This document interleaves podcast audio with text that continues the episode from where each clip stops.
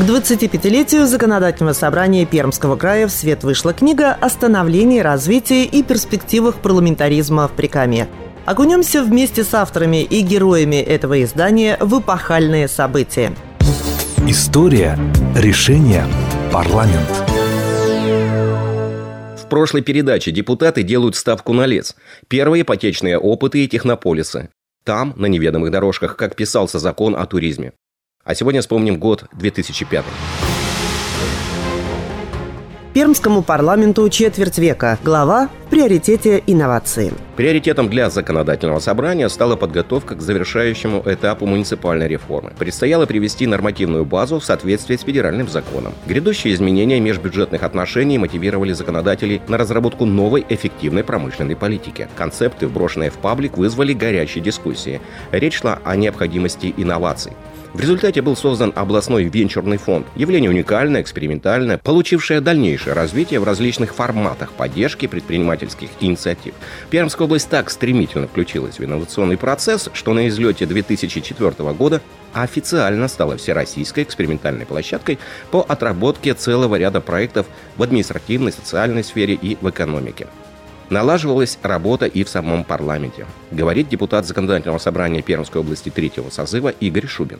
Конечно же, были и группы, это было на самом деле, но как-то было все, вот я считаю, корректно, то есть не было никаких там обвинений и, там, и так далее. Но были эпизоды, когда депутаты вставали и выходили из зала. Это случалось, отдельная группа людей. Это было, вот я сейчас начинаю вспоминать на самом деле. Это было очень интересное время. Я ведь в период своего депутатства был еще и генеральным директором Пермрегионгаза. И я работал не на освобожденной основе, но вот в то же время возглавлял возглавлял комитет. Я хочу сказать, что возможности тогда у депутатского корпуса были большие. Мне, например, до сих пор не стыдно перед своими избирателями Очора, Большой Соснового, Чистых, Маханска, в моем округе и Нытвы, потому что мы те годы практически все наказы избирателей, такие как строительство дорог, газификация, детские сады были очень актуальны. Мы тогда практически все проблемы решили. И я хочу сказать, что как раз вот это и крыляло, что ты как депутат видел плоды своего труда, потому что там я и исходил и по дорогам, по объектам поездил достаточно.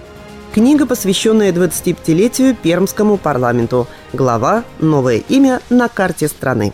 Главным событием 2005 года стало то, что у региона изменилось не только название, но и территориальный состав. Пермская область была объединена с Коми-Пермяцким автономным округом под маркой Пермский край. Изменения не были косметическими. С этого момента Пермский край стал жить другой жизнью и, как минимум, по другим законам. И теперь высшее должностное лицо в Пермском крае не избиралось всенародным голосованием, как было ранее, а наделялось полномочиями по представлению президента России. День рождения новой административно-территориальной единицы был назначен на 1 декабря 2005 года.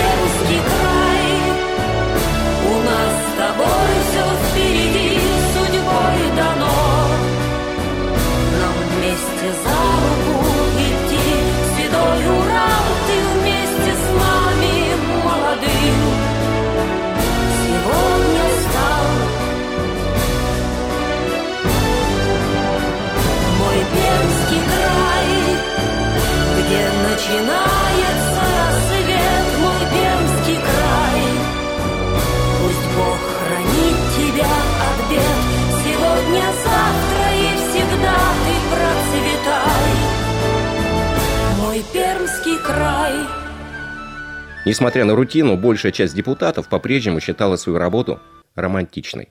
Виктор Кобелев вспоминает. Эта штука на самом деле очень глубокая, вот законторская есть. Она внешне выглядит столкновением, даже иногда так, когда столкновений нет на пленарке, говорят, что она прошла скучно. Значит, я это рассматриваю, когда столкновений на пленарке нет и все голосуют, я это рассматриваю как хорошую работу, потому что переругаться все успели до того. И чем больше, чем круче идет подготовительная работа, тем меньше на пленарке выступлений ярких, тем меньше столкновения мнений и так далее, и так далее. И вот романтика этого дела была в том, что на самом деле сам вот интерес к самому процессу законотворческому вот появился. Это была романтика. Делать так закон, чтобы он потом не претерпевал там миллионы изменений в связи с тем, что он принят недоработанным. Вот такая вот сложная конструкция, наверное, да, получается. 25 лет законодательному собранию. Глава под знаком монетизации. Одной из самых болезненных тем 2005 года была замена натуральных льгот отдельным категориям граждан, в частности пенсионерам, денежной компенсацией, так называемая монетизация льгот. Работа над этим законом в законодательном собрании области велась в 2004 году. Пенсионеры протестовали, устраивали митинги возле стен краевой администрации. Губернатору однажды даже пришлось выйти к ним, что в то время уже рассматривалось экстраординальным событием. В итоге на социальную поддержку граждан государственные расходы увеличились вдвое – ну, к счастью, тогда наблюдался бюджетный профицит, и другие графы бюджета не просели. Вспоминает депутат Законодательного собрания Пермской области третьего созыва Илья Неустроев с одной стороны, так скажем, длинную, системно и логично, безусловно, мысль заменить виртуальные льготы какой-то конкретной адресной помощью, чтобы не заниматься там уравниловкой. Всем ничего, и подход конкретно, если ты реально являешься малоимущим, ты получаешь существенную финансовую или материальную там, дотацию от государства. Вопрос в инструментах, механизмах, сроках, даже внешний промоушен, подготавливать население вот ко всем вот этим перетрубациям. То есть, опять же, лишь бы быстренько отчитаться перед Москвой, что все красиво. Мы сделали, монетизация запущена, что там будет завтра, послезавтра, вроде как там драку втянемся, там разберемся. Но это не та ситуация, когда это, наверное, нужно было экспериментировать за счет или на своих там земляках. И вот в конечном итоге кто-то Кальяна за нее выступал, лишь бы там сегодня показаться красивым, она там не аукнулась на следующих выборах. Вот. Ну, то есть народ все помнит. Книга, посвященная 25-летию Пермского парламента. Глава «Новый мост через Каму». Тогда, в точные годы, был развязан и еще один узел, мешавший развитию региона и застывший в нерешенном состоянии еще середины 60-х годов инфраструктурный. Речь идет о втором мосте через Каму. Разговоры об его необходимости начались с середины 1960-х годов, прямо сразу после ввода в строй коммунального моста в створе улицы Попова. Стройку нового моста возобновили в 2002 году, а в 2005 уже сдали первую очередь. Жизнь стала лучше и веселее. Хотя почти сразу же заговорили о третьем мосте. Пермь стремительно росла, и инфраструктура за ней не успевала. А на политическом Олимпе уже был перекинут мост к очередному созыву законодательного собрания. Слушайте через неделю в следующей передаче. Выборы депутатов законодательного собрания теперь уже Пермского края. Приками становится экспериментальной площадкой для запуска в России муниципальной реформы. Регион впервые обрел правительство и попытался стать культурной столицей. История. Решение. Парламент.